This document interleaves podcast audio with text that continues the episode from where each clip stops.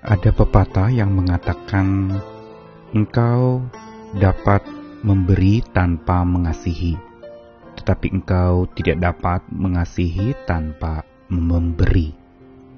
Ungkapan itu ingin mengatakan bahwa satu bukti orang mengasihi itu adalah memberi, entah waktu, perhatian, dan mungkin hal-hal lain yang menjadi tanda kasihnya kepada orang yang dikasihinya.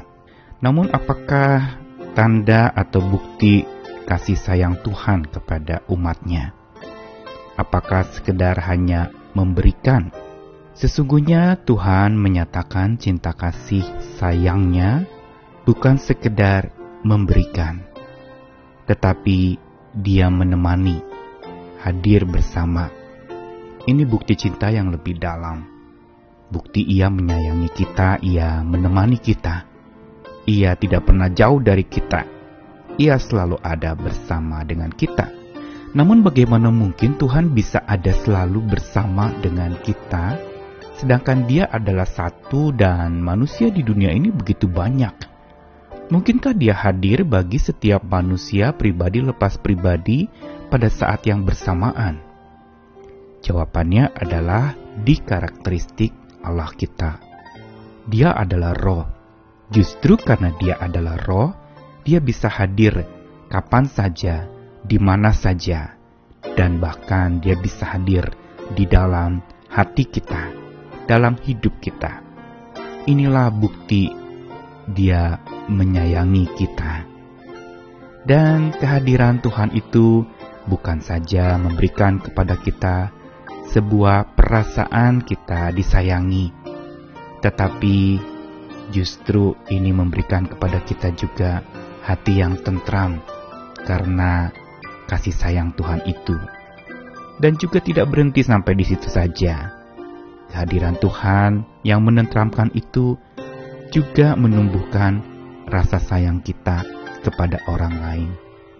Karena kasih sayang yang Tuhan berikan itu selalu mempunyai sifat dapat berlipat kali ganda. Ketika ia diberikan kepada seseorang maka itu dapat dilipat gandakan menjadi berlimpah-limpah. Semakin diberikan semakin dibuktikan semakin dia akan menjadi berlipat kali ganda. Saya Nikolas Kurniawan menemani di dalam Sabda Tuhan yang akan menyapa kita di bagian dari Mazmur 139 kali ini ayat 11 sampai 12.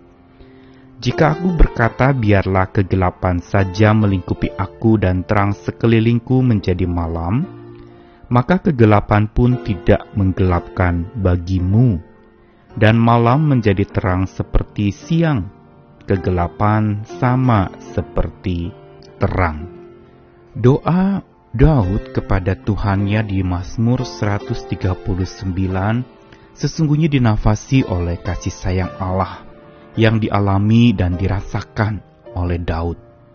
Karena kasih sayang Allah lah maka dia maha tahu, dia mengerti, dia tahu seluk-beluk kehidupan kita dan memeluk hidup kita karena kasih sayangnya pula dia punya kuasa untuk melindungi dan menyertai kita, menguatkan dan membimbing hidup kita. Karena kasih sayangnya pula ia selalu menemani kita bahkan tidak pernah bisa jauh dari kita. Bukankah bait di dalam ayat-ayat sebelum ayat 11 sampai 12 ini Daud menggambarkan betapa ia tidak pernah bisa jauh dari roh Allah dan roh Allah pun tidak bisa jauh dari dirinya. Mengapa demikian? Karena Daud mengalami sesungguhnya kehadiran roh Allah yang maha penyayang dan maha pengasih itu di dalam hatinya. Ini yang menyebabkan dia tak bisa terpisah dari Tuhannya dan Tuhan juga tak bisa terpisah dari dirinya. Karena Tuhan ada tinggal tetap di hatinya ini menumbuhkan rasa diri disayangi, dan ini menenteramkan jiwa. Ketika kita merasa diri disayangi, di mana pun kita berada dalam keadaan seperti apa pun, itu akan menenteramkan jiwa kita, menenangkan dan mendamaikan jiwa kita. Dan itu juga yang menumbuhkan rasa sayang kita kepada sesama, kepada orang lain. Kasih sayang Tuhan yang kita terima itu, kita begitu ingin untuk bagikan lagi kepada orang lain. Namun sumber ketentraman jiwa bukan saja karena kita merasa diri disayangi dan tumbuh rasa sayang kepada sesama. Tetapi Daud melukiskan di sini berkaitan dengan masalah kegelapan dan terang. Dikatakan, biarlah kegelapan saja melingkupi aku dan terang sekelilingku menjadi malam. Daud menyadari bahwa hidupnya itu sering kali dirundung kegelapan sering kali dicekam oleh kelam malam yang menakutkan. Namun, ketika dia berdoa dan datang kepada Tuhan, Roh Allah Sang Maha Terang itu, maka dikatakan kegelapan pun tidak menggelapkan bagimu. Daud tahu betul bahwa Allah adalah roh sumber terang, maha terang yang tak pernah ada kegelapan di dalamnya. Dan karena itulah dia sumber terang yang bahkan masa gelap itu pun akan terasa terang.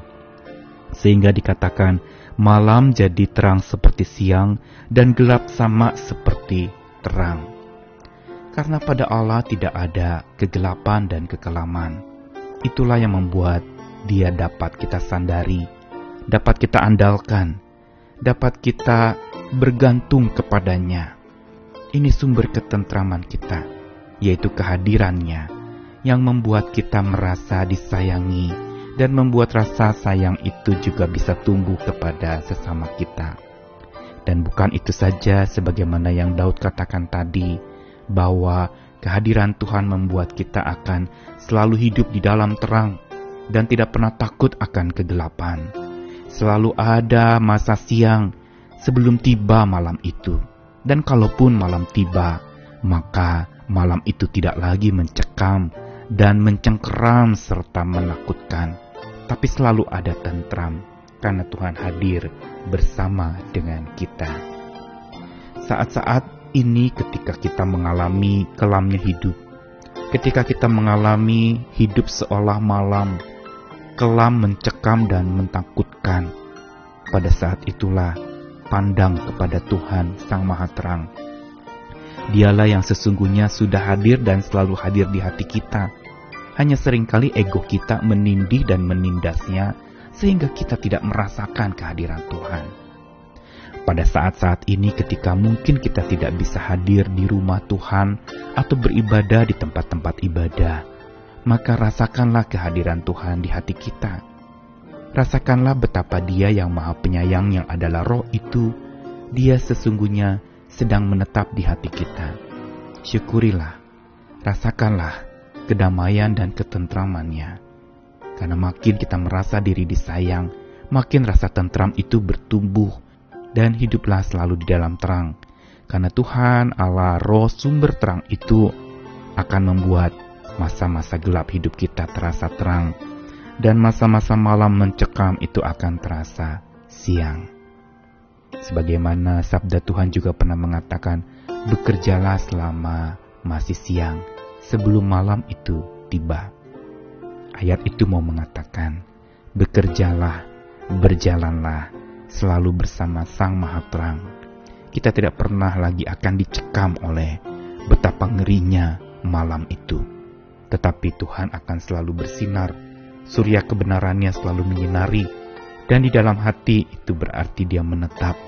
Dia adalah roh yang selalu ingin menenteramkan jiwa kita dengan menemani dan hadir bersama dengan kita. Selamat terus ditemaninya, selamat terus mengimaninya, dan selalu mengamininya sepanjang hidup kita. Amin.